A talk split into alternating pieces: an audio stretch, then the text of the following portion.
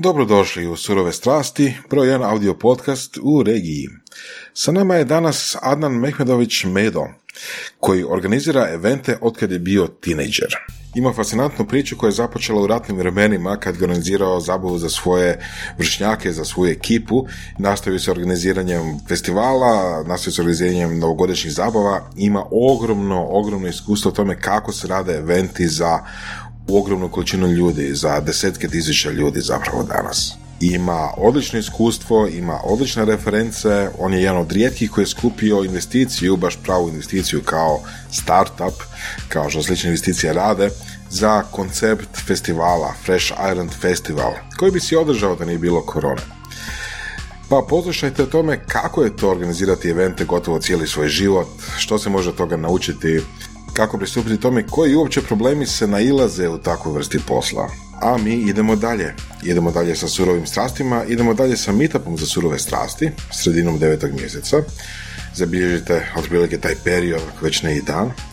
Tema će biti po svemu sudeći osobne financije i to je nešto što zanima ogromnu količinu našeg slušateljstva i odličan je icebreaker za tako nekakav event. Tako da stay tuned, bit će tu nešto zanimljivo.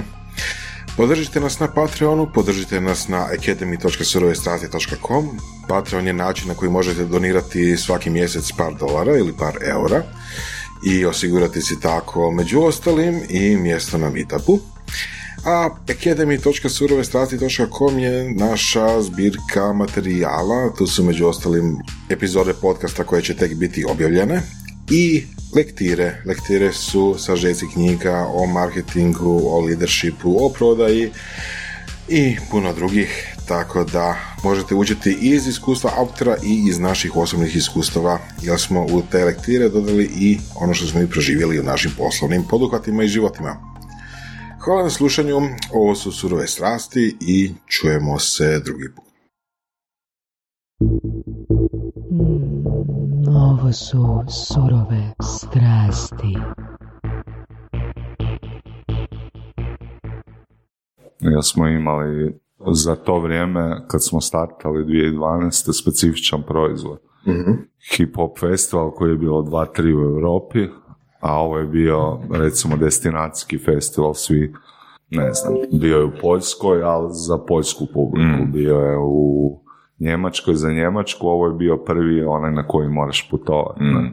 I onda smo mislili po turističkim destinacijama, ono, tipa od 2015. 16. imat na Malti, negdje drugdje Španjolska i tako, ali dobro, nismo do tu još došli. Ali hoćete. Budemo, naravno. Hoćete. Ta ideja i dalje živi. Da te predstavimo, danas je s nama Adnan Mehmedović, Medo, Tak je. Jel, Je. legenda sa Zrča, među ostalim. legenda festivala, Fresh Island Festival. Legenda mi se čini ko da imam 100 godina, onda. Pa, dobro, budeš. Budem, još sam mlad. Da još si mlad. A, mi smo mislim, prvi put vidjeli na pitching eventu, zapravo, na predstavljanju raznih projekata, startupova. A, to je bilo u organizaciji a, Founder Bima, jel tako? Tako je. Prije dvije godine. Ima Prije dvije godine, Ima dvije da. godine tome, da. I to je bilo zanimljivo, jer ti si bio jedini, čini mi se, projekt koji je imao nekako ono, a, ne tehničke naravi, znači svi su imali neke izume, Čekaj, pa nekakve- nije li bilo ona voda isto? Tak nešto, nešto Da. s vodom bilo. Ne, ne, bilo je neke meditacija sa nekakvim Da. Bila je naočalama. meditacija, da, bilo je nešto. Bicikl za je bio Ne, bicikl, tako je, da. bicikl.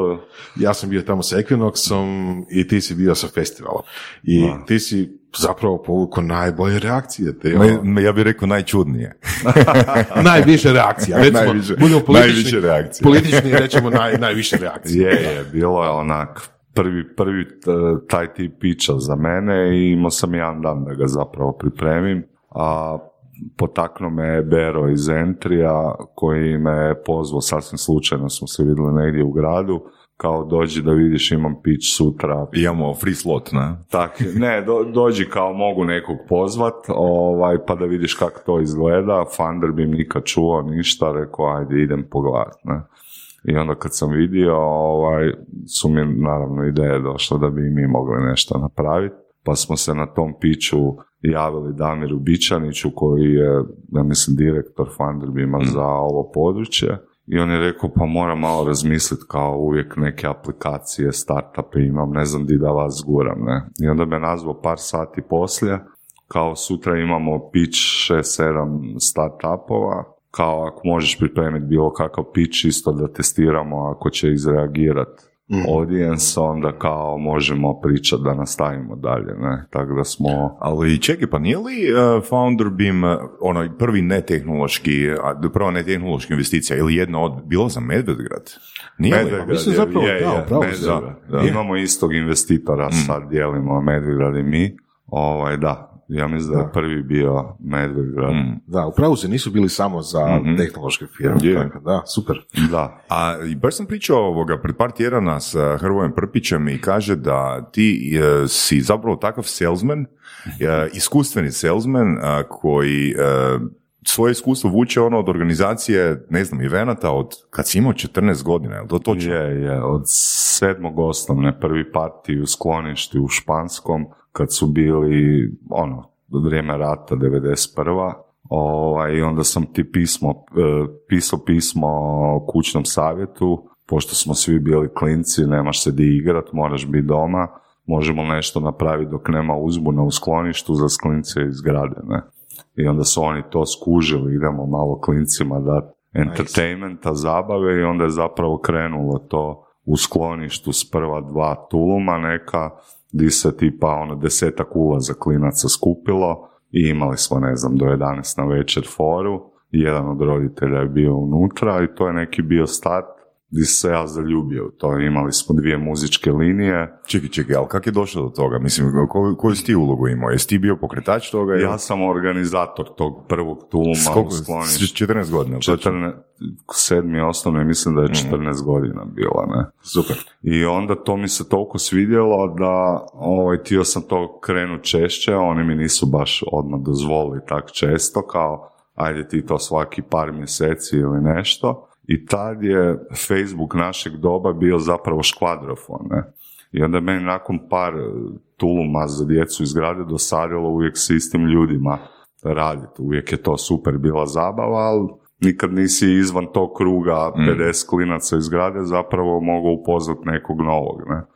I onda smo došli do ideje da opet tražimo kućni savjet da nam dadne sklonište, ali ovaj put im nismo rekli da idemo probati dovesti neke druge klince van zgrade i onda smo ti visili na govornici, to je bio ko call centar, škvadrofon, ne znam jel se sjećate uopće. Ne. Zvoni mi škvadrofona. Nešto mi poznato. To je bio onak društvena mreža, call centar, valjda gdje je deset ljudi e, radilo u call centru i onda tipa ako si imao nekakav tulum ili nešto, onda bi se javio na taj škvadrofon i oni su ti spajali, ne znam, cura se javi iz Novog Zagreba, dečki, imam tulum tu ili tražim negdje da izađemo, ono di da izađemo, on mene spoji, tipa evo, u Španskom se organizira neki tulum i onda te spoji, mi smo na govornici ispred zgrade kupili ti par kartica ovaj, viseli na tom škvadrofonu i onda bi zapravo, čak sam do 150 ljudi došao na tom tulumu, bilo je 50 klinaca iz grade i 100 totalno nepoznati. I onda kak ljudi su prvi put neki u Špansko dolazili i onda bi bilo ovaj, upute na kojoj stanici te čekamo, u Španskom Na kad koje, uđeš, na koje stanici te čekamo?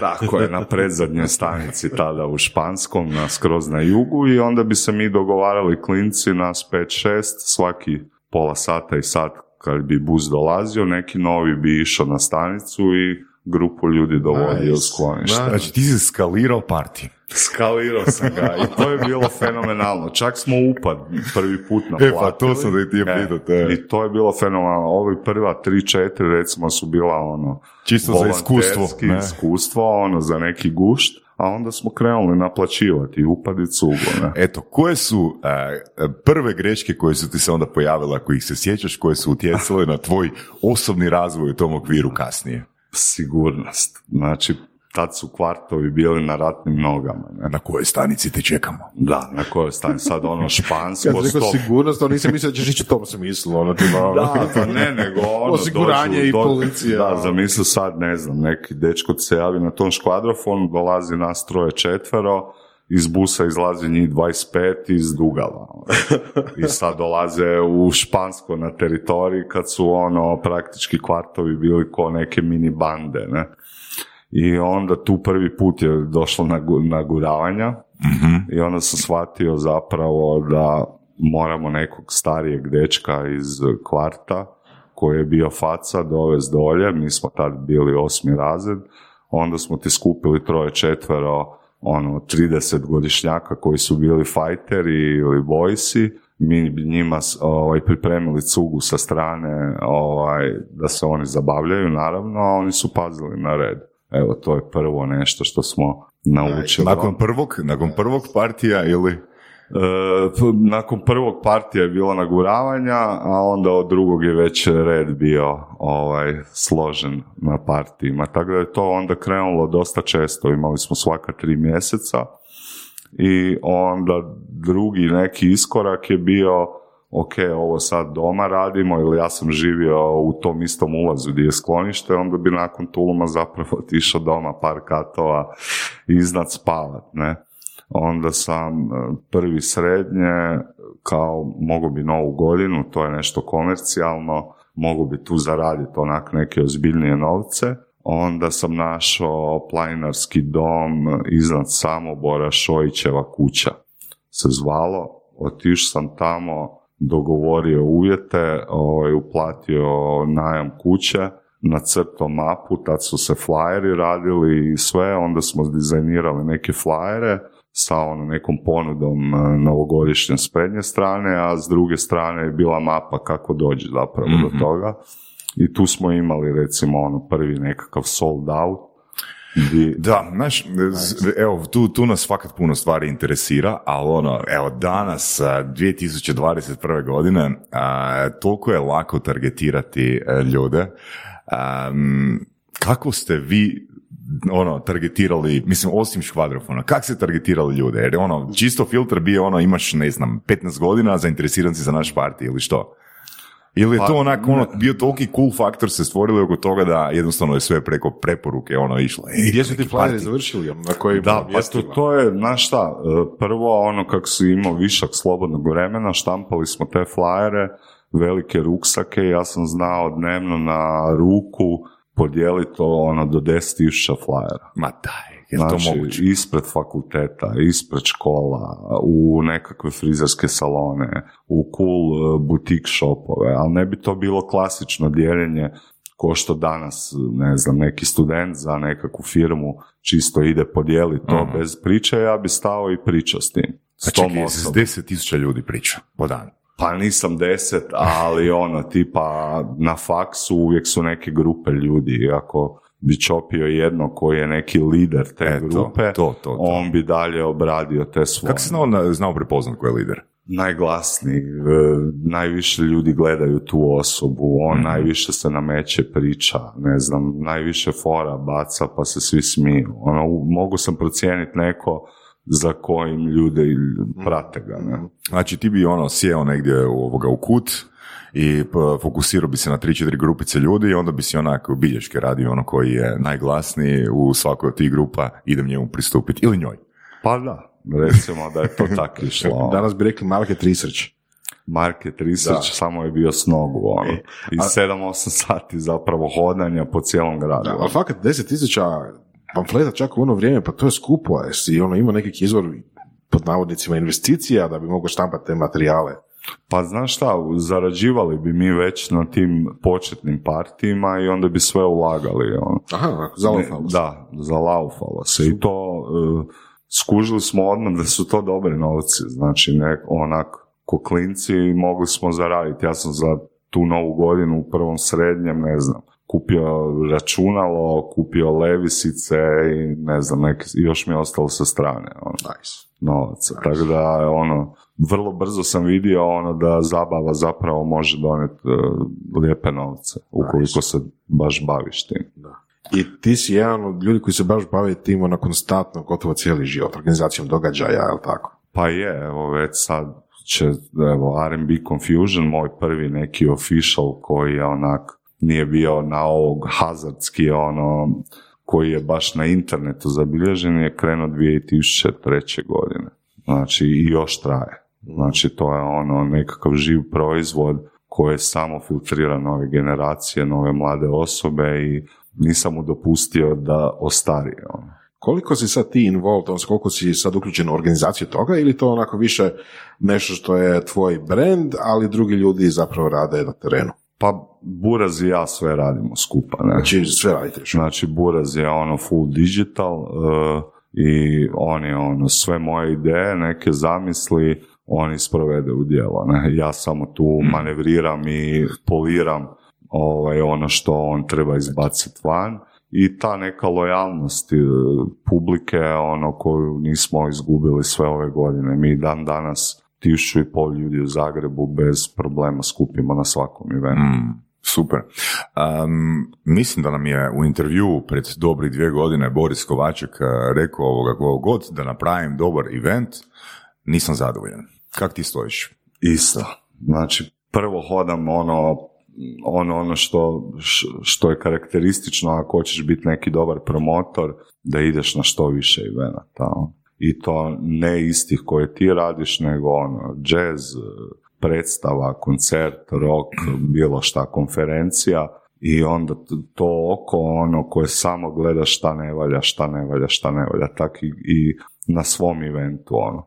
Ja kad dolazim dosta sam samo kritičan, i onda se znam dosta izburazom posvađati sa svima, jer onda ono, ona kak sam ja zamislio možda nije tak kak je. mm Ali Kovaček je dobro napomenuo, ako je četiri, pet osnovnih stvari posloženo, onda drugo će se već sve sjest. To je ono. Znaš, ono, ono što me impresioniralo, to sam i nekoliko puta već uh, spomenuo, nevjerojatna opuštenost, uh, evo, konkretno Kovačeka i Ricova na dan eventa. Pa kako je to, pa, kak je to moguće postići? Znači, koliko je to mjeseci posla prije da bi osoba na sam dan, ono, kad, ono, meni je u glavi, jebote, ono, ja moram gasiti požareve. Oni su toliko opušteni da, da je to onak umjetnost za gledat, ne? Pa je, kažu da je tipa event uh, manager četvrta, peta neka branša po stresu.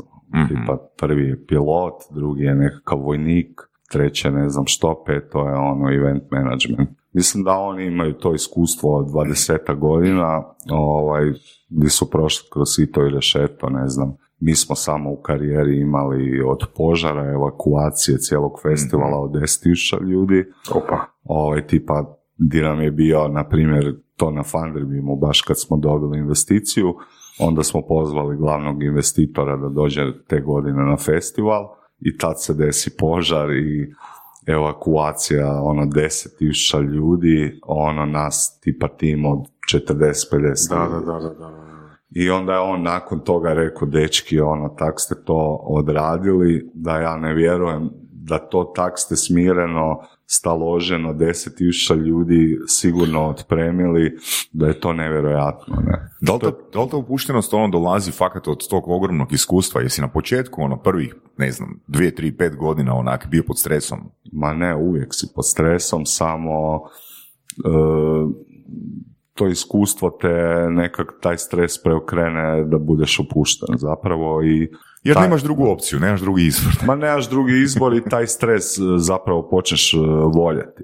Jer bez tog stresa onda nema ni smisla raditi zapravo to što radiš. Da, ovo ti je full zanimljiva rečenica. Znaš, ja osobno ono, bavim se sa neurolingvističkim programiranjem i ono izučavam kakve rečenice se ljudi stavljaju u glave da bi si nešto olakšali ili bi si nešto opravdali. I interesantno je to da je Vlatko Štampar jedanput spomenuo da ne može zamisliti nastup bez treme. Nema, Kao, nema. Jednostavno ne, i Goran Vogrinec Goc, znači ne žele uopće raditi na tremi jer ono trema im daje nešto ono, to je dio njihovog identiteta. Znaš, ne, nek ti ta trema i taj ti stres izvadi ono što misliš da nemaš. Ono što, ono, susrećeš se sa situacijama gdje nisi nikad bio. I taj stres te ono digne na level ono, ratnog stanja. Ono, ti si onda u stanju upravljati s pet tisuća ljudi jedna osoba. Ja, ono, ne znam, benzinska pumpa, taj požar, evakuirali, evakuirali smo ljude na jednu stranu, međutim kako se dugo čekalo ovaj, da nađemo zapravo smjer kako ljude posla doma u apartmane, ljudi su krenuli na benzinsko skupljati, pušiti cigarete i ne znam šta.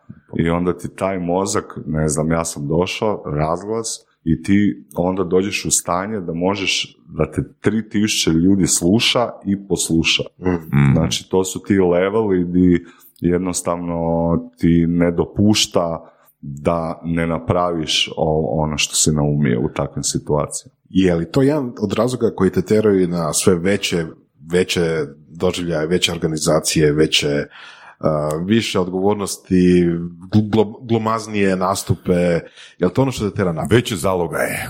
Pa je, jel isto neki problem kod evenata i organizatora je da se brzo zasitiš Da? i onda te stalno tjera da nešto novo izmišljaš. Ne? Ako radiš na jednom te istom, koliko god to bilo uspješno, mislim da ćeš nakon dvije, tri godine s tobom će taj event se početi lagano gasiti. Ne? To je ono što sam pitao zapravo, ili smjer koji sam išao, da li razmišljaš o tome da neke od svojih evenata jednostavno uh, ili prodaš ili dalje zadržiš pod svojima, ali onda cijela druga ekipa organizira? Ne baš, a? Da.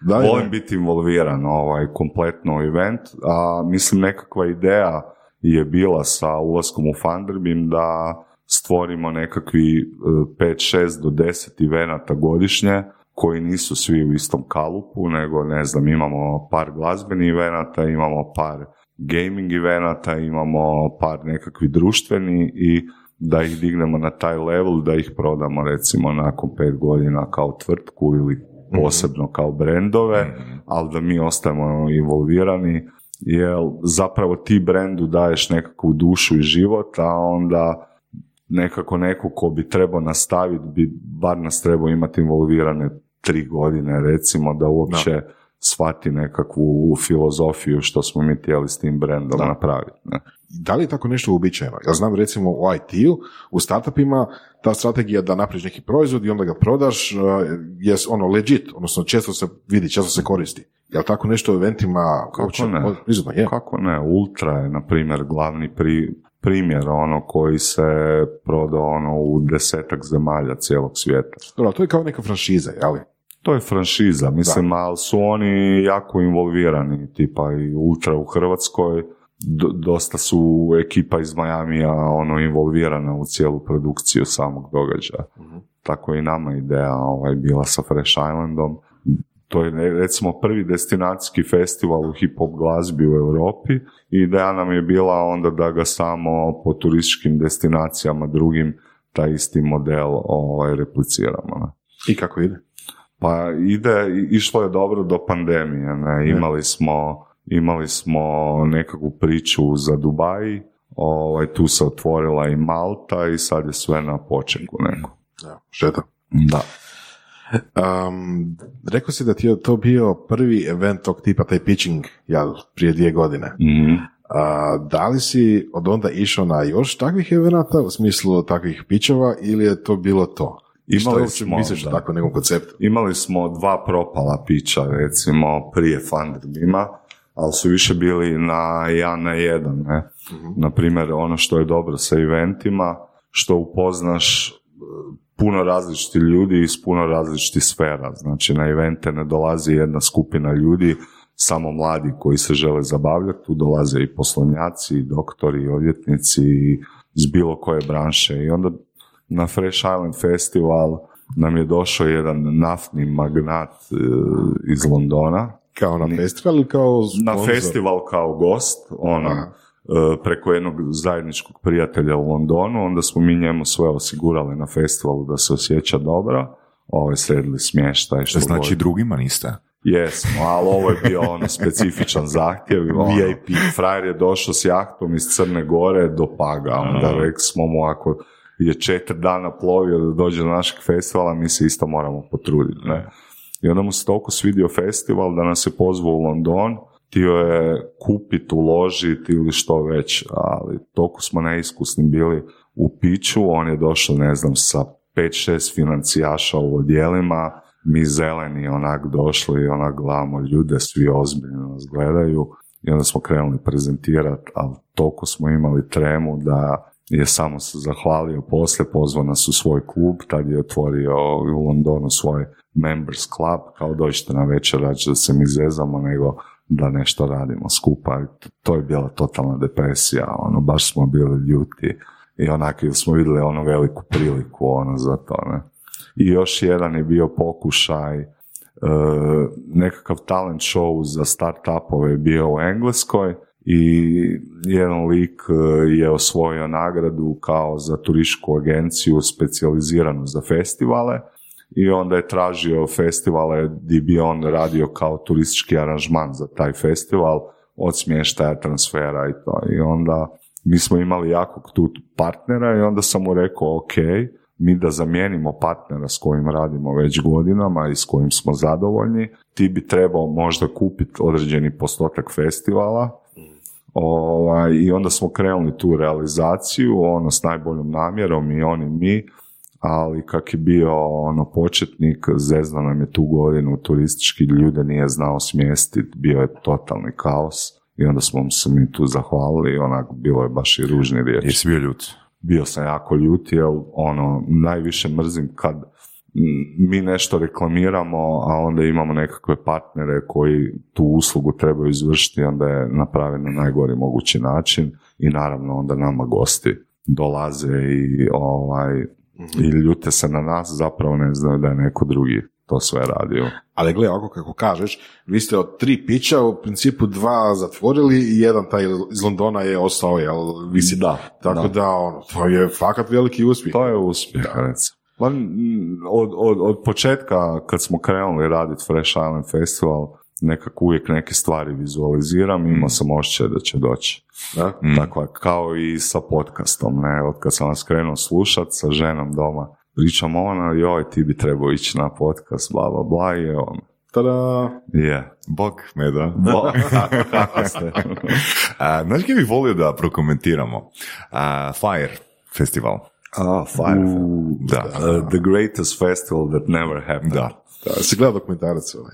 Dva puta. Ne? Dva ne? Kako ne? Jer oni su uveli poslije svaki festival koji je imalo online ličio na fake, onda bi dolje uvijek svi u komentarima kao ovaj novi Fire Festival. Pa mislim, ideja je bila dobra, marketički je bilo super posloženo, ali izvedeno je bilo nikakvo. Znači oni su okupili, ne znam, set naj, najveći influencera na svijetu, imali su marketički pristup, oč- očito su i prevarili mnoge investitore, jer su im obećali Jel misliš, jel misliš da su to namjerno napravili? pa mislim da nije bila namjera ta, ali u, oni su to znali dobro prodat, ali iza te prodaje nije bio neki event management koji bi znao izrealizirati to što su oni prodali. Znaš, ke, ke, zak je to dobra tema meni, ne? zato ke imam nekak dojam kroz sve razgovore koje smo vodili a, i prije podcasta Surovih strasti, da često ljudi i dan danas vjeruju u onu, a, ako radiš kvalitetno, posao će ti doći sam. Ja sam danas uvjerenja da neće, ali opet ovoga, da imaš takav mindset, marketinški mindset kao što su imali oni za Fire, ne, naravno na svojoj skali, mislim, taj posao su oni napravili za čistu desetku. Nisu li? Ne, ne, odlično su posao napravili, ali ono, niz okolnosti, Mm. ono. Mi ne mogu vjerovati još dan danas da, da tipa ti, ja tri, četiri mjeseca operativno za lokaciju prije samog festivala kompletno imam timove, planove, što se radi, kad se radi, ko je zadužen, oni do zadnjeg dana nisu ništa imali Mm. to.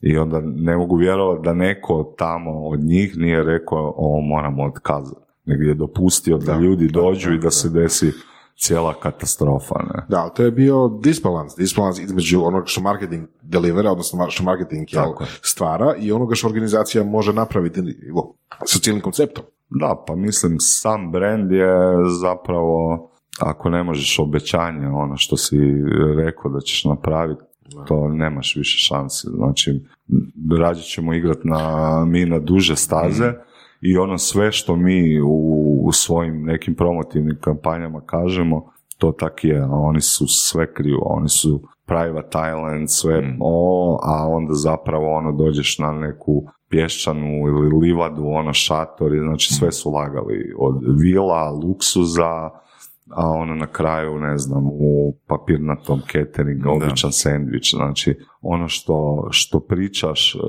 i svojoj publici i nekoj kome se obraćaš, to mora tako i biti. U Jes, stvarnosti. jes ti imao koji fail? Imao sam.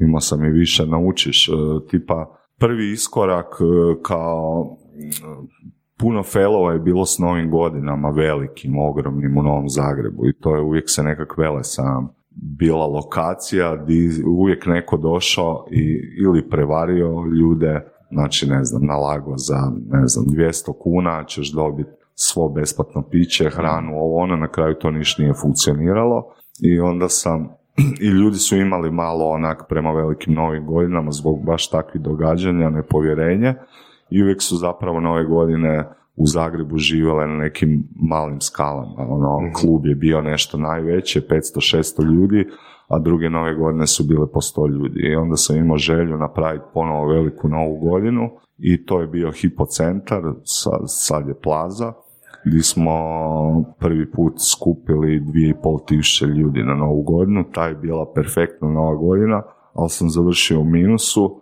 jer sam dao ono sve živo, čisto da vratim povjerenje opet Zagrebčana u velike nove godine. Imao sam najskuplji catering, svu besplatnu cugu, e, utuko sam puno novaca u produkciju i onda druge godine da ga skaliram, da ipak nešto zaradim, e, nisam uzeo profesionalce u garderobi, e, videc koji se kolega koji se bavi profesionalno isključivo s garderobama, kao joj, to mi je koštalo 25.000 kuna u glavi. Vidiš, to je nešto što mi koji nemamo pojma o tome ne bi na kraj pameti bilo. I pao sam na ono, na najglupljem Kaj to znači pas na garderobi? to ti je kaos. Znači, funkcioniralo je na početku, naš sam studente koje sam prvi put vidio u životu, mhm i imali smo mi briefove, nije to problem, ono, mi znamo koncept garderobe kako funkcionira, imali smo predavanje, onda su oni morali ponavljati sve to što su naučili i onda kao je sve svima jasno je, ok, i oni su se napili. Znači, kad su došli ljudi, garderoba je super odrađena, svi su ostavili jakne, nije bilo gužve, dobili svoje brojeve, međutim kad su ljudi htjeli odlaziti doma, nikog nije ni bila na garderobi. Znači oni su svi se napili studaši i to je bio kaos. Onda smo mi svi iz organizacije ušli u garderobu i krenuli to izvlačiti, ali nemoguće je bilo izvući dve i pol tisuće ljudi. Tipa tisuću i pol smo uspjeli izvući, mada uopće nismo znali di su brojevi, di šta, ali sva sreća ono, imamo neko iskustvo, a tisuću ljudi nas je ubilo. Znači, to je kaos. Ljudi su preskakali, sami uzimali tuđe jakne, pa onda Facebook, ubijanje, pa ono cijelu noć, pa smo ljudima plaćali jakne. Ne, ono, to je baš bila grda lekcija. Mislim, od tad, ono, ti pet osnovnih stvari, ko što je Kovaček rekao, profesionalni redari, profesionalna garderoba, profesionalne spremačice u toaletu, i profesionalni konobari. Znači to mora biti besprijekorno, a ovo ostalo su detalji, da li imaš dobru scenografiju, više rasvjete, manje, to mora biti ono top da bi event bio onda mm to je bila onak... Znači, niti e, prvu godinu, niti drugu godinu nisi zaradio od e, te nove godine? Ni drugu, jer smo, jer smo ljudima plaćali za jakne koje nisu imali. Jem je bila takva grozna zima vani da sam izlazio van, ljudima plaćao taksi, je zvao. Jer me takav ošćaj. E, prvo mene boli to, jako i ima dosta ljudi koji su ono, pa dobro, desilo se, zaboravit će, mm se boli me briga, ne, ali mislim mi... Kako reagirati prema ljudima e, koji su takav zajedno napravili? Pa reagiraš ljudski, ono. Sa šamarom. ne, aha, prema ovim klinci, a ne možeš, studenti su ono, čitaš im ono roditeljsku bukvicu, oni se ispričaju i tu je kaj priča. Jel im platiš? Pa nismo im platili. Da, ali su se dobro najeli i napili. Tipa sigurno su e, taj e, honorar koji strali dobiti pojeli i zapili. Mm. Besplatno, tako da je to to. I šta onda misliš o takvim budućim novim godinama? Pa, o, o takvim... o vraćanju povjerenja opet. da, pa ne, i onda sam zapravo, išli smo mi jedno 5-6 godina s tim velikim eventom, ali smo skužili onda naravno kroz par godina da možemo na drugom konceptu više zaraditi, a to je puno više manjih godina. Znači onda smo na većem eventu puno su veći troškovi, ne? Znači, tipa, mi smo morali u dvoranu koja je prazna kompletno urediti produkciju, Mhm. stage bla, bla, bla. A onda smo nekom kalkulacijom i razmišljanjem došli, ajmo mi ići u prostore koji sve već imaju, znači Mhm. da mi nemamo ulog, mi samo dovodimo ljude i marketiramo i slažemo program i ponudu, ali ajmo imati takvi 4-5 mjesta Aha, i aha. onda nam je income ono bio tri do četiri put veći, a stres i sve ono Znači, deset puta unatoč manje. tome što je istovremeno u gradu bilo 3-4 nove godine pod vašom organizacijom. Ne, ne samo nove godine, ako sam dobro razumio, bilo kakav... uh, Bilo kakav, Da, da. tak smo onda došli. Onda smo rađe tak radili ono na dve, tri lokacije u isto vrijeme. Aha. I manji stres nego jedna velika. Manje stresa. Onda bi ono našao osobu odgovornu za tu lokaciju kojim bi platio honorar, a ono, nekakav profit nam je puno bio veći nego od jednog velikog događaja. Zanimljivo.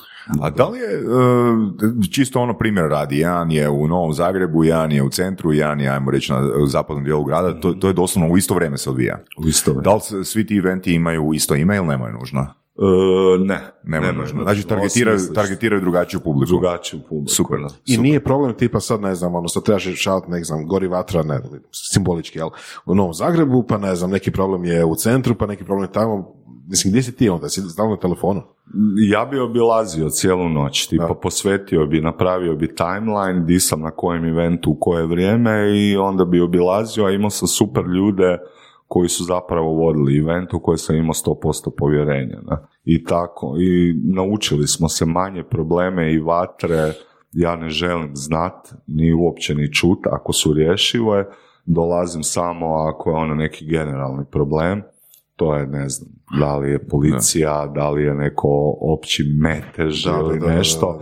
Tad dolazim, ako nešto možete riješiti, ne zanima me, ono, nijedan problem koji se dešava. Ne. Pa super, mislim, to ako je uhodano, to može se skalirati opet uh, Je. jako puno. Je, je. Mislim, uh, koji je, radi se o lokalima koji imaju svoje vlasnike. Znači, vi je. ste njima pristupili, Tako. Rekli, su, rekli ste im, dali ste im pitch svoj, mi vam možemo popuniti vaš klub, jel tako? Tako Pa dobro, vi zapravo to što je Vorac rekao, možete napraviti ono 30 eventa u vikendu. A ne, nema Ne možeš- toliko, nažalost, publike u A ako, se, ako drugačija, drugačije se tematski, znači nema, unatoč različitim temama nema toliko publike. Ima, ali moraš biti autentičan u onom što radiš. Mm. Ja nisam autentičan napraviti rock koncert. Mhm. M, ili rock tematski party. Ne? Probao sam, pa ono, ja tipa reprezentiram nekakvu urbanu scenu i sad ja dođem ono, reklamiram i promoviram nešto što je alternativno, ne može se niko sa mnom poistovjetiti. Ne?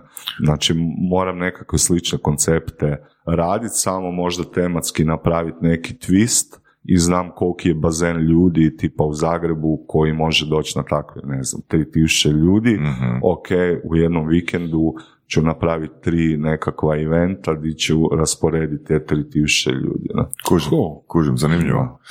Um, kako je bilo pro, prodati tu ideju? Uh, jel, mislim, ugostitelji, moje neko iskustvo je da su malo teži u prodaji i pregovorima. Kako je bilo prodati prvi? Pa znaš šta, prvo, mislim, dobar glas. Znači, radimo to dugo i ljudi znaju di god radimo da svi zarade. Ne? To je prvo. Drugo, poznam te ugostelje s- i sam potječem na neki način iz ugostiteljstva, pa točno znam unaprijed s kim može proći ta ideja s- i ne da se ni meni u komplicirane odnose ići. Tako da, ono, pić mi je u pet minuta, ono. Ja ću ti napuniti e, klu- klub, prostor, šta god, restoran. Ovaj, siguran sam u to, znači, toliki je nekakav prihod i onda se dogovaramo zapravo nekakvi troškovi koji su ono, osoblje i to i onda dogovaramo. Mislim, može se dogovoriti ako si dugo u tome i, i ono, ne, ne ideš sad po prvi put neš raditi, pa onda taj ugostelj nema povjerenja. ne. Kužim. Zapravo ste testirali koncept, ono, sa svojim novim godinama i onda ste, jel, malo promijenili kad ste išli, išli dalje s tim, jel da? Da, da. A da li je onda ostala taj, taj koncept, ne znam, besplatne cuge ili je to jedna stvari koji su otišle odmah na početku? A to je ostalo, to Ostalo. je zapravo najbolje. Ne? Da. Mislim, nije ovisno kako. Ne?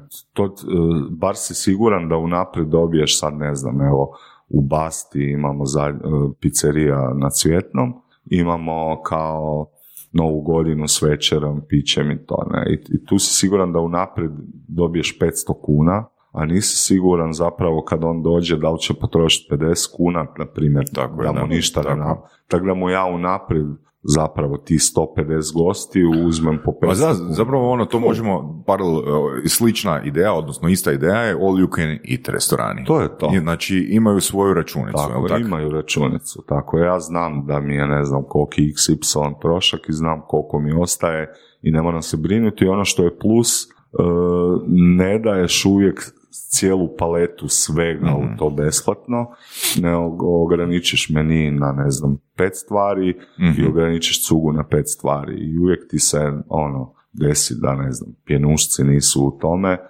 popije se za novu godinu sto pjenušaca i onda uvijek imaš još ekstra income Da, da. na koji nisi računao. Ok, a daj nam reci, molim te, čisto primjer radi. Evo, ja sam vlasnik nekog a, kluba od, a, ajmo reći, tisuću kvadrata. a, na lokaciji koja je tebi ok, tematski ti odgovara. Kako je to izgledalo? Kako bi to izgledalo? Znači da, da dođeš mi s idejom da se kod mene napravi neki parti. Pa uvijek otvaram recimo vrata sa R&B Confusionom, Mm. jer je toliko etabliran brand da je jako poznat i s njim otvaram vrata. Znači, kažem, ok, radimo 18 godina ovo, Mm. Iza nas je publika koja nas prati ovaj, i zapravo mislimo da bi u vašem prostoru super sjeo R&B Confusion. Ne? I ono, kažemo, gle, Što ja imam od toga? što ti imaš od toga? Pa prvo, e, dobit ćeš možda publiku u svom prostoru koju do sad nisi imao, Mhm. koja će možda biti znatiželjna pa opet doći na neki drugi event koji ćeš ti organizirati, čisto jer su se kod nas dobro zabavili. Mhm. E, drugo... Hoću zaraditi isto Zaradit novca, ćeš. ili ću zaraditi isto novca koji je prošlu subotu, dok sam sam sve organizirao. E, pa sad ne znam da li si uspio napuniti sam klub. To je ono, ili prostor, ne. Mi smo ovaj, isto, na primjer, evo, to je dobar e, primjer što si rekao, znali su biti komplicirani odnosi, ovaj, kao što si rekao, ugostitelj, organizator, ne. I onda smo isto i to premostili, ovaj, počeli smo raditi prve pop-up evente praktički u Zagrebu, jer smo htjeli zapravo napraviti na jedan dan svoj klub, cijelo ga napraviti kao ono da je naš klub i drugi dan da nestane. I to je ono bio neki pobjednički zapravo element di smo ok, idemo na krov muzeja za suvremenu umjetnost, idemo u Maksimir park, idemo u neke prostore gdje ljudi nisu imali prilike se zabavljati ili ovaj, uopće doći, da ne postanemo kao brand dosadni publici, jer ako bi se ponavljali i, uvijek bili u istom prostoru, naš brand se ugasio u godinu dana. Ne? Daj. I s tim smo si zapravo kupili život, Aha. jer svaki put, sad ti ja kažem, ne znam, na krovu sam nekog nebodera, kako, di, e, kak tam Da, event, da, da, da, imaš da, da, da. znati želju da dođeš i onda zapravo nam je lokacija, recimo neke neobične lokacije su stvarale hype Mhm. koliko i sam brand, ne? Mhm, I onda bi takvi eventi ono bili rasprodani u par dana. Mhm. Da, sjećam se onoga na MSU, Da, MSU-a. to kada je, to je super. spektakl. Da, da. To je, Re- Rekao si a, da bi napravio ulaz sa R&B Confusion. To znači da bi mi zapravo a, bi me uvjerio da kupim, da pristanem na prvi event. To znači da, Da. bi, da bi da imaš i drugu temu ili treću temu. imam. e, Znači, da. u biti možeš nekoliko tema provrtiti kroz, isto, kroz istu lokaciju, jel tako? Tako kroz je. isti klub. E, on- on- ono što je dobro u eventima da da možeš stvarati brendove vrlo brzo, Mhm. ovaj, što s nekakvim drugim stvarima možda tražiš godinama, ti možeš u event industriji stvoriti brand u mjesec dana i napraviti hype oko, oko njega, ne? Mhm. Tako da, ne znam, imamo brand Beats and Brunch koji je višednevni brand di kombinira klopu i cugu, pa onda svaki put možemo zapravo izmisliti nekakav brand i ovaj, ponuditi tom prostoru. Ali R&B Confusion recimo otvori vrata, Mhm. onda ukoliko to dobro završi, onda radimo različite nekakve koncepte. Ne? Um, kad si rekao za otvaranje vrata, um, je li napraviti prvi event na, na toj novoj lokaciji najskuplji. Jer mislim prva, prva kupovina, prva kupnja, odnosno prva prodaja je najskuplja. Znači da, da se napravi odnos s čovjekom, da se napravi taj event, izgradi povjerenje i tako dalje. Znači da li je drugi event već a, financijski isplativiji nego taj prvi kad ulazite ili ne, ili potpuno isto? Pa prvi je takva atmosfera da, da je, kad je publika, na primjer, iznenađena novom lokacijom, to je takva potrošnja. ono. To ako se poklopi, na primjer, Mhm. pogotovo ako je na otvorenom, na primjer, ako se potrefi da su DJ jako dobro raspoloženi taj dan, nova lokacija po prvi put gdje ljudi dole- dolaze Mhm. i da je vrijeme dobro. Znači, taj prvi event, ono, sve što si budžetirao može biti plus 30-40%. Interesantno. Tako da, već s drugim putem Da. ponavljanjem iste lokacije ostvaruješ te rezultate, ali već... Ja, ovo je baš interesantno. Da, znači, vi ste vlasnici platforme koja za, zapravo, vi ste vlasnici pipeline pipeline, ne, i mi, mi ga stvaramo. Ono, ono što je super, mislim, 20 godina je skoro tog brenda, što je ulog toliko mal posto, Da. a toliki povrat velik. Tako je. I s tim da nema nikakvog ugovora o najmu na od godinu, dvije Ne, ili pet, ničega. Tako je, Znači, smo ako imaš loš dan, imaš loš dan. To je to. To je to. Ne utječe ti taj dan nužno na cijelu godinu ili, što- ili Ne, šta. Kužiš? uopće, uopće. Da, jer gle, mislim, ja sam imao se jedno ono propalo to iskustvo sa ugostiteljstvom, imao sam ideju ono razvit franšize, znaš, i ne, zapravo čak sam imao i franšize i ono svoje jedinice, hvala Bogu da nisam uspio, ovoga, i mislim si, jebote ono da je sve išlo po planu, i da je došlo ono 2020. godina, da sam imao onak brutalno ono, znači najbolji scenarij, 20 lokacija i ono tipa tisuću zaposlenika,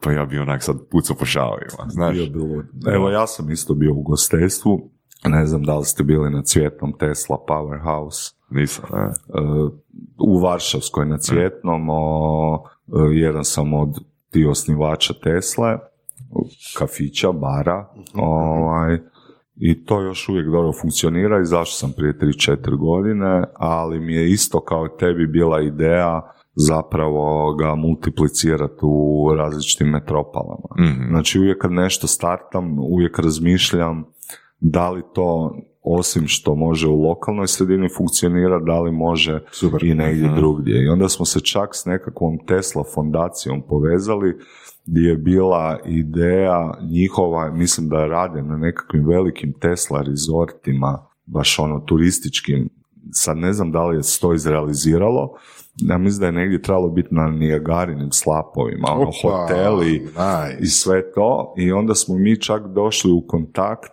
da svaki taj hotel, da mi napravimo Tesla bar, ono, ali se to nije izrealiziralo. A ime, ime brenda Tesla, odnosno ime, je to kao elektronika, pa onda je taj džir ili... Ne, isto smiješna priča. Ovaj, trebali smo ime, i imao sam sad jedno 10-20 imena. Ja sam recimo bio zadužen taj kreativni dio, e, neko ime dobro keći složit. Imao sam 10-15 imena i dva partnera koja su sa mnom bila nekak, sva su ok bila, ali niko nije onak zvonilo, ne.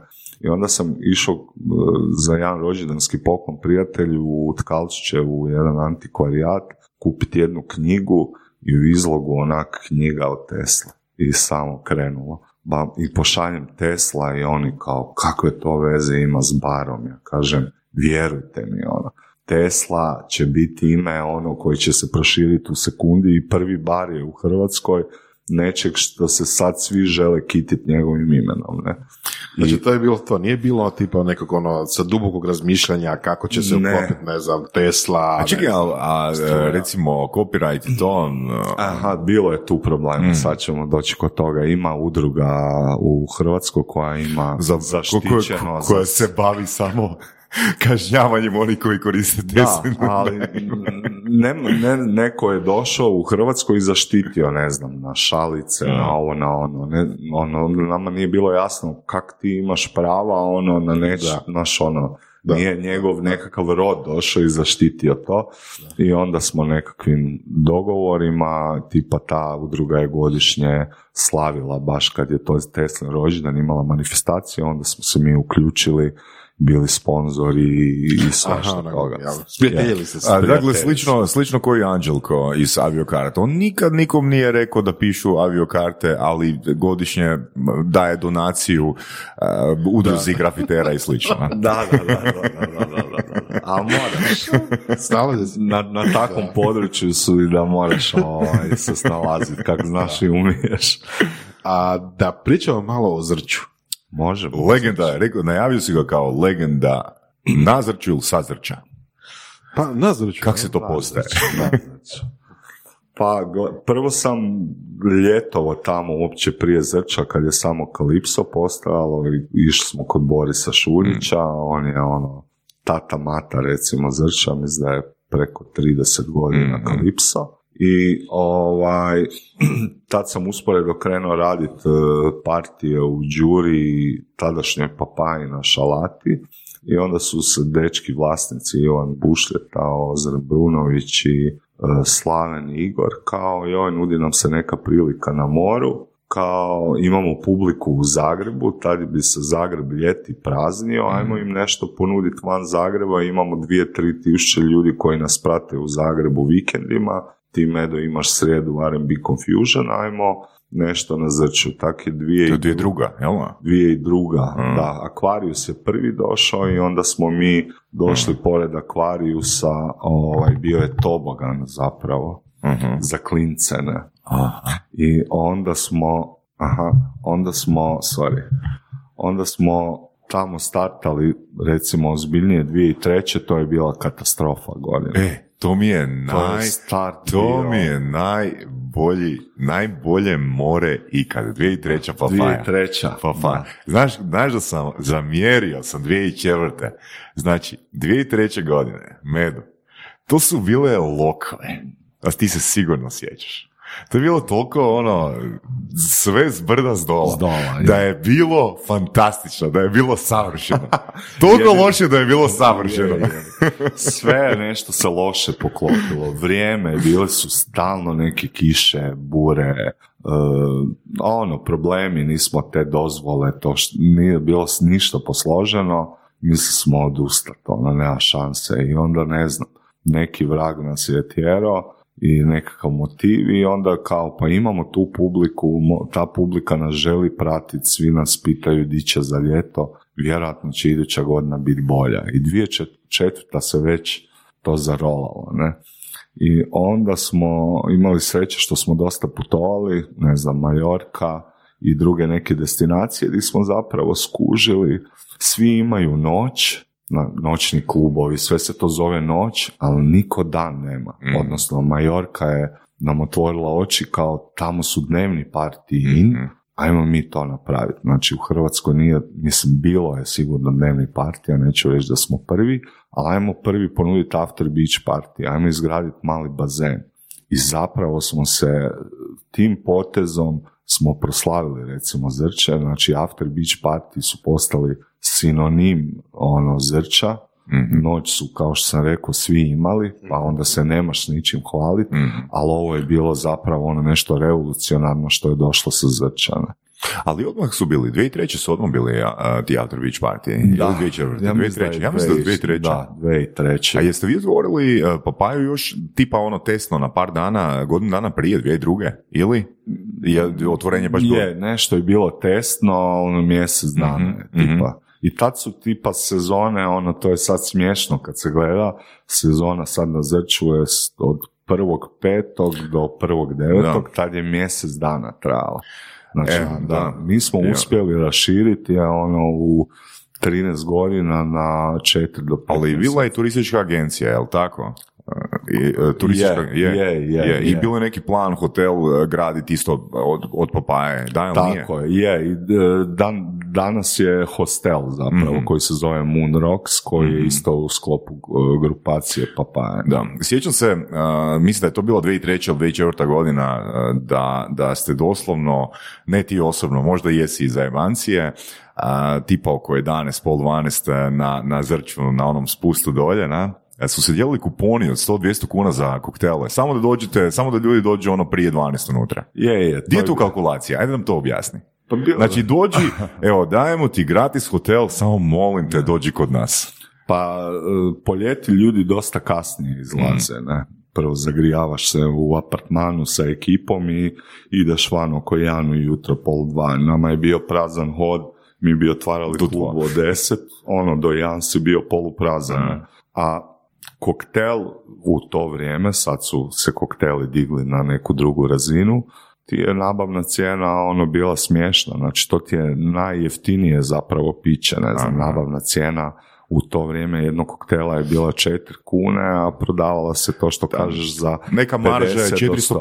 450% minimalno, ne? I onda to nije problem Mhm. podijeliti, a to je bio motiv zapravo privući ljude da dođu ranije na zrče, jer iza tog koktela će nastaviti trošiti svoju lovu. Ne? Mhm. Tako da to je recimo bio ko da si uložio, ne znam, taj budžet u medije, to je nama bio marketing Da. alat da privučemo ljude ranije. Kako je to bilo u to vrijeme, znači 2003. imamo e, tri, tri veća kluba, znači Borisov koji je već dobrano pozicioniran, Aquarius koji je godinu dana duže od vas i uh, Papaja. Jesu tu bile borbe? Vi ste bili konkurencija, ono, Je, tako? je, je, Žestoka. to je bilo žestoka, ono, dosta je tu bilo i na ratnoj nozi, Da. Šta oni rade, pa onda is- ti ideš kao vlasnik ili organizator, obilaziš druge, njih dvoje, kaj oni rade, pa svako svakom je. Mhm. I onda se zapravo moralo to nekako ono smiriti sve, jer destinacija Zrća je postala prava kad su se svi stali i rekli mi reklamiramo za Tako, destinaciju, a ne svaku svoj prostor. I onda ste osnovali čak i zajedničku firmu, ako Tako, i zajednička firma koja je ono imala određeni budžet za marketing, idemo raditi zajednički festival, a ne u svim klubovima, Mm. jer tako smo jači kad ponudiš nekakvih pet florova, pet stageeva. I onda taj cijeli nekakav ono pozicija same destinacije je ojačala tim, a to je to. Kad pričamo o marketingu već, znači, Mhm. ali kako je to išlo, jel Srđe je poznato po tome da ste, ono, gro strani gosti u Engleza prvenstveno dovodili tamo. Kako ste došli do njih, kako ste uopće došli do tog mindshare da je znači negdje gdje treba doći? Pa prvo, prvo smo nekako se lokalno odredili, iako smo uvijek imali viziju, ono, moramo napraviti da plaža postane internacionalna. Prvi nekakva naslovnica koja je ono privukla brdo Hrvata dolje je bila u nacionalu Sjećam se. od Dejana U So- bazenu, jel da? u Dvije bazenu žene i onaj... Sodoma i Gomora. Znaš kaj je, kaj je Da, da, bilo da. ovoga? Moja mama je mislila da sam to ja na slici. I kupila je, i kupila, Isuse, samo da to nije moj sin, e. Jer sam i Jana pričao, ja sam na zrču. Ono je bilo katastrofalna slika, e. E, Znači, nema negativne promocije. Nema, mislim, mi smo svi morali svojim starcima objašnjavati čim se mi bavimo, jer su to, ne znam, curi je spao go, kupači gornji cice Da, da. i tad je Pukanić od toga napravio ono Reklamu. takvu vijest da se to raširilo, ono, ja nisam doma smio doći starcima, ono, ti nisi normalan, ono, ne znam, studiraš naftu i rudarstvo, ono, bi si to otišao, ne. To je bio prvi trigger, ta reklama koja je ono koliko god smo, smo mi u to vrijeme ljutili tad na nacional, nam je ono, svi su onda htjeli doći, bar iz Hrvatske. Druga neki stadij pozicija je bila e, da krenemo kreirati svoje in-house festivale, pa smo 2005. napravili Papa Day Night festival i onda smo se tipa Slovencima i tak nekom užem tržištu oko Hrvatske. I treći model je bio kad smo shvatili da moramo napraviti novi step, treći korak, da nekako se u svijetu dozna za plažu Zrče da, i onda sam predložio klubovima da napravimo zajednički budžet, a da ja ovaj, preko svojih networkinga kontakata svake godine dovedem 5 do 10 najutjecajnijih svjetskih medija. Ne? I onda smo doveli The Guardian, Lonely Planet, DJ Mag, Mix Mag, MTV i radili smo nekakve press tripove jako zanimljive po 4-5 dana gdje smo im od cijele destinacije, gastro do nekakvih festivala ovaj, pokazali cijelu destinaciju i onda je krenula priča najprije u Velikoj Britaniji gdje smo to e, marketirali kao e, best kept secret naslov je bio. Da povuče znatiželju zapravo ono publike. Da, da. A krajnji cilj nam nije bilo čak doći do publike s naslovima, nego do engleskih promotora Mhm. koji u to vrijeme su radili festivale u svom dvorištu doma, a znali smo da moment ako nanjuše i vide neku super destinaciju, da će možda nam se javiti da organiziraju isti taj festival i van svog dvorišta negdje drugdje. I onda taj treći poslovni model je zapravo se pokazao kao najuspješniji. Otvorili smo vrata Zrče mnogim stranim promotorima, gdje smo mi zapravo bili venue koji su dobili ključ u ruke, a oni bi zapravo organizirali svoje festivale na Zrče. Nice.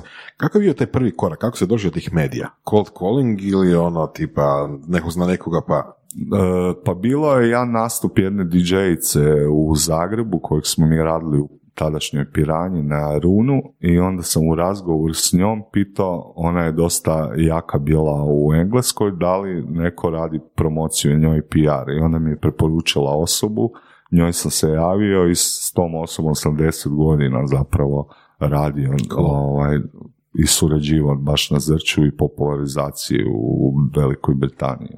Cool. I onda su došli zbog takvih članaka i tog pristupa Hideout Festival, 10.000 gostiju stranih koji je doveo. Sonus Festival, 10.000 gostiju i još jedna 3-4 festivala koja su baš s takvim pristupom ovaj, zagrizli i došli na destinaciju.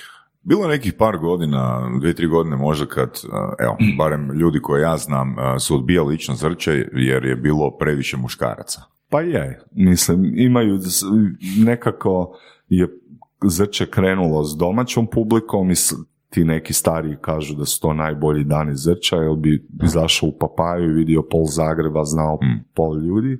Sad se je nekako zrče definiralo više za strance, a nekak naši, ono, kad im kažeš zrče, joj, ne bih išao, ali mislim, ovisno u kakvom društvu ideš, ima žena uvijek. Nije, nije problem. 20%. Pa, neka, o- ovisi na koji festival. Ako dođeš na naš Fresh Island festival, onda je 50-50. Koliko je tu bitno ovoga, um, ajmo reći, profilirati ono publiku, ono baš da bude 50-50? Jel, jel to ishod? Jako je bitno. Kako se to radi? Jako Jel je. možeš dati malo informaciju o tome? Kako možeš ono, jel imaš onak recimo ko, daj dat ću plastičan primjer, ko, ne znam, kolektiva e, nekad, još ima, ne znam, deset slobodnih kupona Da, da imamo, imamo drugčiji marketiški pristup, na primjer, za muškarce. imamo. Muškarcima uglavnom glazbu i line prodajemo, ženama prodajemo holiday. I cijeli, više njima prodajemo experience, ne znam. Onda ću ženama rađe uz glazbeni program reklamirati Boškinac, plaže, neki izlet, dok ću muškarcima više zabavu prodavati. Ono, dođi se kipom, zabavi se ko nikad u životu, poslušaj koncerte, a dok ženama idemo drugčije, ono, fashion, ovo ljeto ćeš, ne znam, napravimo top 10 stvari koje su fora za festival za obuć, ne? pa marketiramo kroz medij koji se samo obraća ženama, ne, pa onda više taj neki holiday experience, ono, girls wants to have some fun i tako, ono. Tako da drugačiji pristup ovaj, imamo kad radimo nekakve baš promocije i targetiranje. Mhm. Um, marketing za uh, sezonu poslije, ona je zapravo se radi na licu mjesta sezonu prije, ili kako kak to funkcionira? Je, ona se već dogovara negdje od 7. do 9. mjeseca, ti praktički znaš kako će ti izgledati iduća godina, kompletna. Mhm. A start neke promocije već kreće u 10. mjesecu. I to je neka, ono, biti, više se radi na awarenessu onda tih nekoliko mjeseci ono dozima ili kak, kak to, jel nam, jel nam smiješ dati te može, informacije? može, Da? daću ti. Ovaj, mislim, mi smo se u zadnjih par godina malo recimo unaprijedili, ovaj, jer mi radimo design thinking sad za Fresh Island Festival baš na Zrču, znači radili smo sa dvije jake britanske agencije koje su specijalizirane baš za design thinking za festivale, gdje bi otišli u London na četiri dana radionice i gdje bi zapravo osim samog brenda što imaš i imena, osmislili kompletno nešto drugačije u odnosu na prošlu godinu i onda bi pomoću tih radionica napravili roadmap zapravo svaki mjesec što radimo. Kroz kampanje, e, kroz kreativu, kroz vizual, vizualizacije, kroz komunikaciju, kroz prodaju, tako da bi napravili neki roadmap od devet mjeseci plana gdje točno sve znamo šta radimo. Zanimljivo. Da. Mislim, design thinking čak, uh, mislim, to je nešto što bi se trebalo koristiti i među raznim startupima, među svim biznisima koji tek počinju, ali prvi put čujem da baš specijalizirano, znači, rekao si da postoje agencije koje rade design thinking za festivale. Britanija sve ima. Znači, to je takva kreativna industrija Da, i da. oni rade, na primjer, eh, roadmapovi, design thinking, ono za Jel možeš- najveće festivale na svijetu. Jel možeš, evo, opisati za nekog slušatelja koji, koji se nisu susreli s time, kako to zapravo izgleda, što to zapravo jest u vašem slučaju? Mhm. Pa to se sk- mora skupiti cijeli tim koji sudjeluje, core tim u organizaciji festivala i te radionice traju ono po cijele dane. Ne? Prvo se, ne znam, sad više ima nekakvi modela, svaki dan je nešto drugčije. Prvi dan bacite neke small i middle scale ideje, neke koje se stvarno mogu realizirati, ne treba puno novaca, a i onda cijeli tim baca ideje, lijepe se nekakve naljepnice, ovaj, imaš naravno nekog vodiča koji sve usmjeruje na koji način se zapravo ima nekakve sat, ograničen si baciti ideju nekad pet minuta, nekad dve minute, onda svi iz tima zapravo onda glasaju za najbolje ideje, onda tipa ako se izglasaju dve, tri ideje, onda taj voditelj radionice s vama ide u razredu te dve, tri ideje, ono kako ih izrealizirati, ne?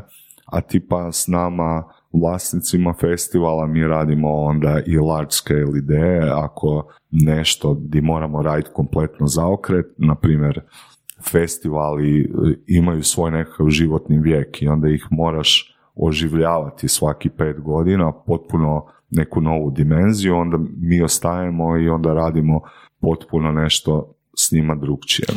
Ovako kao što si opisao, to zvuči kao nekako strukturirani brainstorming. Je, strukturirani brainstorming gdje se skupe sve ideje i gdje stvarno ono, čuješ ono, super ideje, a di taj voditelj, oni koji se bave design thinkingom, mogu isprofilirati i raščistiti, isfiltrirati zapravo ideje koje oni po svom iskustvu misle da bi mogli polučiti rezultat. Ok. E, I onda oni su nekakvi opinion makeri, kad oni recimo vide ono... Znači, nije da su oni u biti hladne glave, Ne. da ne, ono tipa da koučaju ili da vode, treniraju ili da vode proces, moderiraju proces, kako već to nazvali, nego daju i svoj feedback na to. E, Super je što su dolaze iz iste branše koji mi, tako da i oni sudjeluju u procesu i oni davaju ideje. Tako da i Al, njihove da. ideje se tuku s nama, ne, ne pobjede njihove ideje ono skoro nikad, jer mi poznamo previše dobro svoj proizvod, ali u kompletno kako i mi sudjelujemo u radionicu i oni su sudionici i moderatori. Zanimljivo, ko neka kombinacija, kako je Boras rekao, brainstorminga, treninga i konzultinga. I, konzal, i na Na- kraju na kraju- na je kraju jako konzultinga. dobro, e, možda nema se vremena u timu nekad čut kako ko i kakve ko ideje Mm. ima, nekad neko iz tima i nema vremena isprezentirati ideje, jako e, dobre nekakve ideje dobiješ a nisi očekivao i onda ono, pa zašto to nisi rekao, ono, zašto čuvaš tu ideju, ne, dobra je, ne. Tako da i tim se tu jako dobro zbliži, bude to osim što traje 8 sati dnevno, bude i naporno, ali bude i jako zabavno. Ne? Super. Da li ste radili neke druge stvari, tipa, ne znam, ono, tipa persone, kupaca, klijenata, takve stvari? Je, radimo surveye, ono, radimo onak dosta nekakvih istraživanja, ono, od samih kupaca do samih partnera, ankete. Evo jedno može pitanje tangencijalno. Da li vam je, da li vam je profil kupaca kroz zadnjih, ne znam, 10, 15, 20 godina isti, u smislu uvijek je to ekipa od, ne znam, buvom na pamet, ne znam, 17 do 23 godine, a, ili se to mijenjalo tijekom vremena? Pa mijenja se, da. Krenuli smo s nekakvim old school hip hopom, Snoop Doggom, Nazom. I... Ok, to su, to su smjerovi, to su neki ono...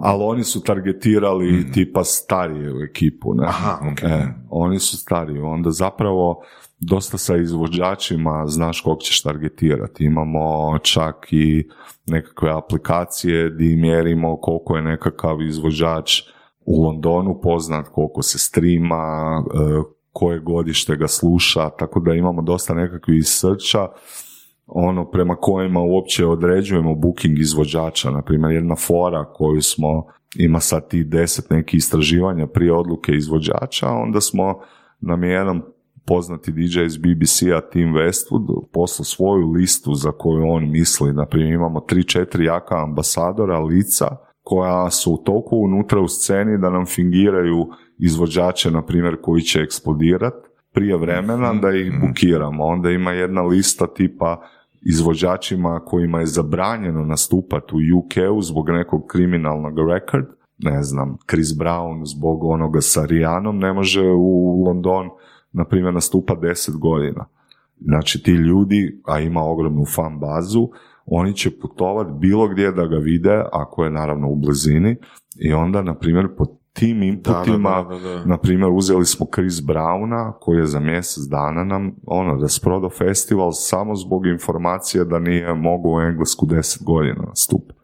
I imamo ono dosta smjernica kako targetiramo i kako razmišljamo kad kreiramo Koliko takve informacije vrijede nekome? Ako... milione. Znači, Jel?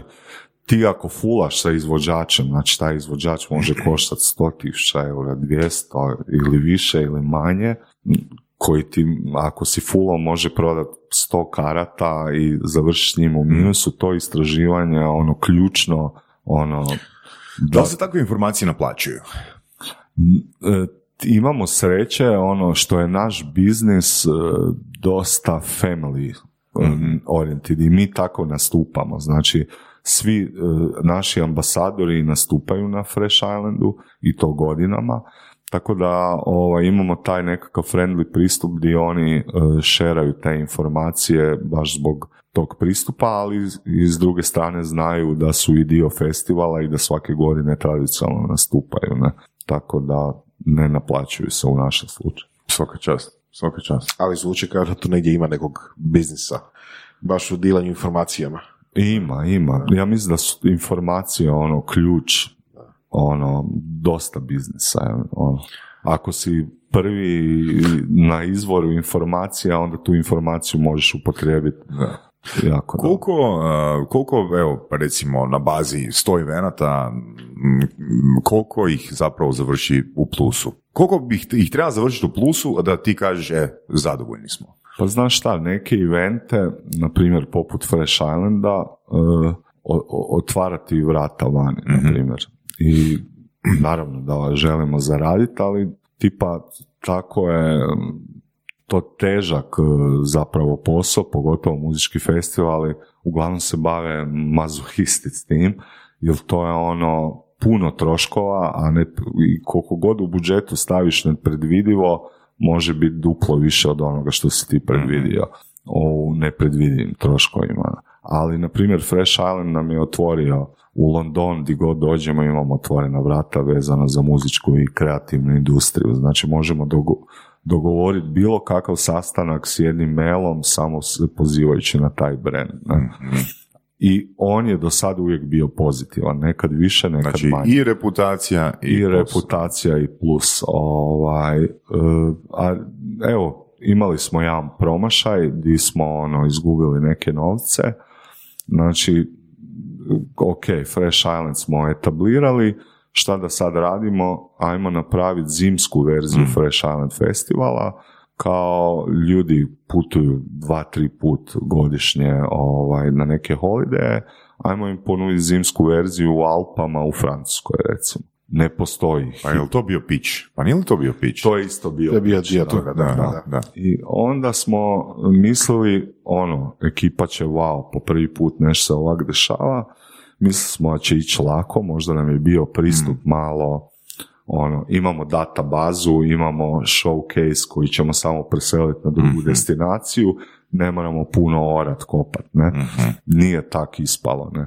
Ali smo završili onak, recimo, dosta malo u minusu, tako da nismo se opekli jako. Ali zašto, uh, di, di, di, jeste dobili feedback na, na uh, taj festival? Jeste dobili, jel znate di ste pogriješili i zašto to nije ono, polučilo takav rezultat kao Fresh Island? Pa pr, dve stvari su. Prvo nismo imali, uh, pokrenuli smo ga prije Funderbima, nismo imali veliki budžet za line-up, pa uh, nismo i mogli parirati. Ljudi su sa Fresh Islandom postavili svoja visoko očekivanja. Mhm. Znači, ako Fresh Island radi, znači da je top 10 billboard, uh, hip-hop ili R&B izvođača nastupa tamo.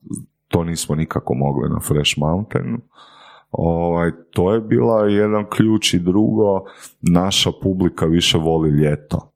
I zima zapravo ovaj, za neku londonsku publiku Da. nije bio izbor di će nas podržati. I Tako to je zapravo isto kao što si ti rekao, ne možeš organizirati rock uh, evente. Tak. Isto je publika, ne može ono za, za vjerojatno zamisliti ono u Alpama.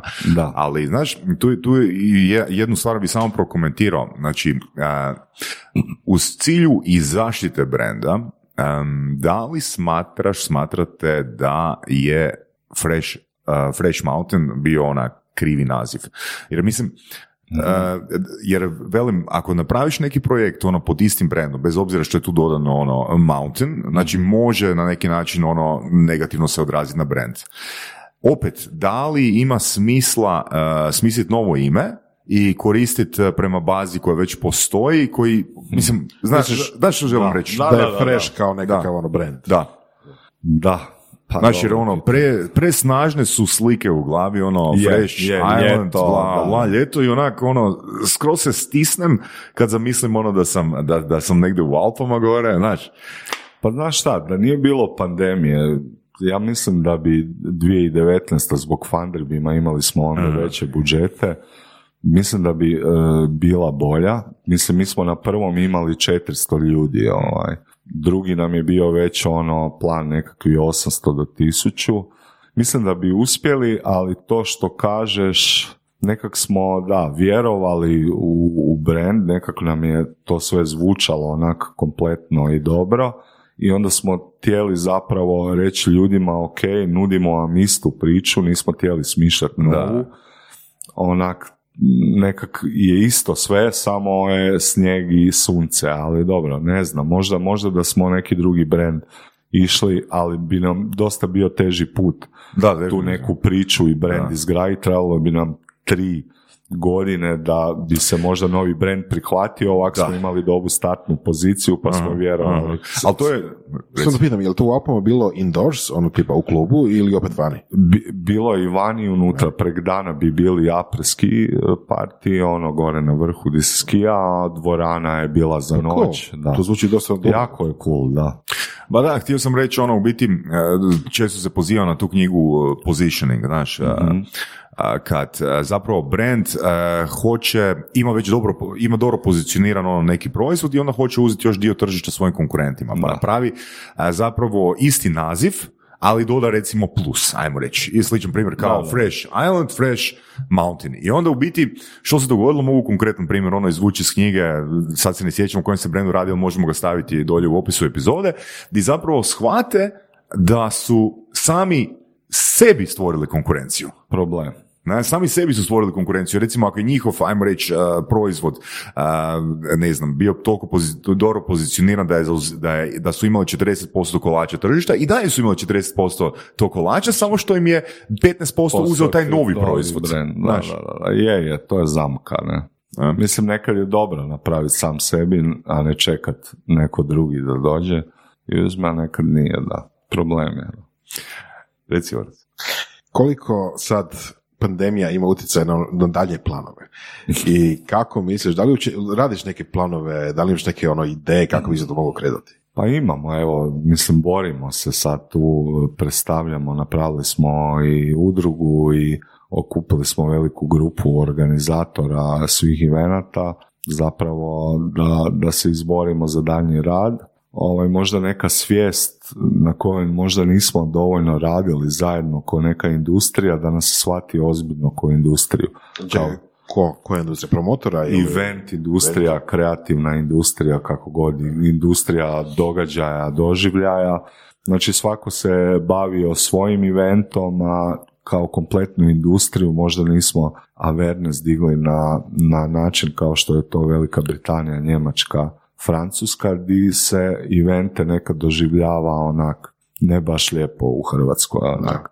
To su tamo, naš ono, zadnja rupa na sviralu i tako, a, a to je ono, velika greška, evo, baš jedno istraživanje koje sam čitao, event industrija, tipa, zapošljava osam i pol puta nego, ne znam, telekomunikacije, tek firme ili nešto, ali mi na tome nismo dovoljno radili i onda sad imamo problema zapravo da uopće sjednemo s nekakvim institucijama i zapravo im ispričamo priču ono koliko su eventi važni, pogotovo za Hrvatsku koja je ovisna o turizmu, a eventi su zapravo ono što kreira doživljaj svakom posjetitelju neke destinacije. Ne? To više nije sunce, more i plaža, ono posjetitelj ono želi biti dva dana u Dubrovniku i jedan dan na Hvaru i otići Mhm. na koncert tamo i obiću pet dana deset gradova, Mhm. destinacija i to, a to još se dovoljno ne svača kod nas. Ne? I sad radimo na tome, sutra imamo sastanke s Ministarstvom kulture i turizma i pokušavamo zapravo ovaj, pogurati da se što prije industrija otvori.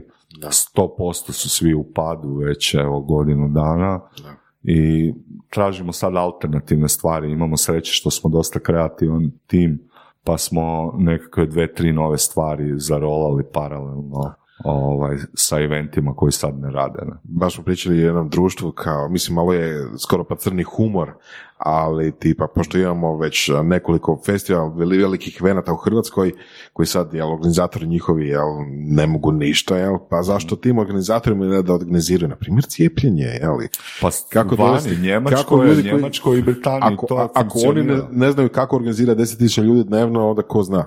Pa ne bi sigurno čitali u novinama gužve na Velesajmu i to par event menadžera ono složi red ono, u, u, u jednom danu. Tako da u Njemačkoj su na primjer kreativnu i klubsku industriju baš za cijepljenje organizirali i oni svi rade. Na primjer naš DJ Edi Ramić koji je DJ i promotor u klubovima radi na organizaciji cijepljenja i to oni savršeno rade. A to je zapravo i odgovorilo na pitanje koje sam ti htio postaviti, a, ili možda i nije, pa nadopuni, a, koliko je zapravo ono, da li ima u event industriji ono tih niša? Na primjer, ako si se ti specijalizirao, na primjer, za organizaciju festivala, da li bi bio jednako dobar u organizaciji konferencija? Sigurno. Znači, to nema veze. Znači, Pa jednostavno je sli, slično, doslovno je ono isti proces. Isti je proces, jedan event manager je ujedno i PR i marketing manager i ako radi na nekoj destinaciji onda i se bavi i turizmom i copywriter i salesman, znači jedna ta osoba koja stoji iza eventa ima deset uloga. Ne?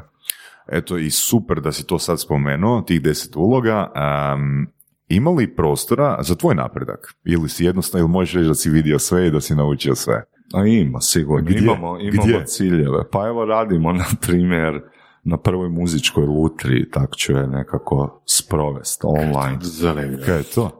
Pa usmislili smo u pandemiji, smo vidjeli da su ljudi počeli ovaj, se dosta kockati i online igrati i srećke kako nisi imao di novce trošiti, onda si ne znam. Bitcoin.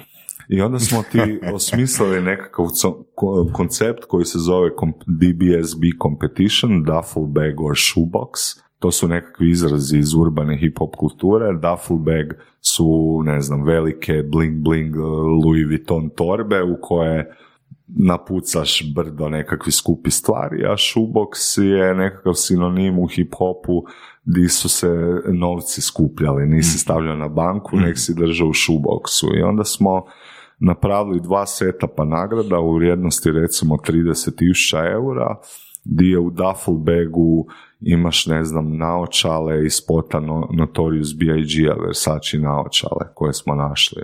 Onda smo našli različite memorabilije do koje je jako teško doći, ne znam, od Kanye Westa potpisani CD ili i tako neki setup različitih nagrada i onda sada imamo launch za jedno dva tjedna gdje zapravo ciljamo opet sličnu publiku, urbanu publiku koja brije na nekakav lifestyle i na glazbu gdje im nudimo nekakve limitirane stvari do koje ne mogu sami doći, a koje smo mi nabavili svojim networkingom i onda zapravo nekakvom srećkom koju kupe, nazovimo 3 eura, igraju se i mogu osvojiti fond nagrada od 30.000 eura. Jel tu ima zarade ili je isto i dio pipeline strategije za u budućnost? Ovo je baš e, model kojeg trenutno mislim da nema u svijetu. Radimo launch u Britaniji za, za to tržište i od tamo smo otvorili tvrtku i mislimo da ako to eksplodira da bi to moglo biti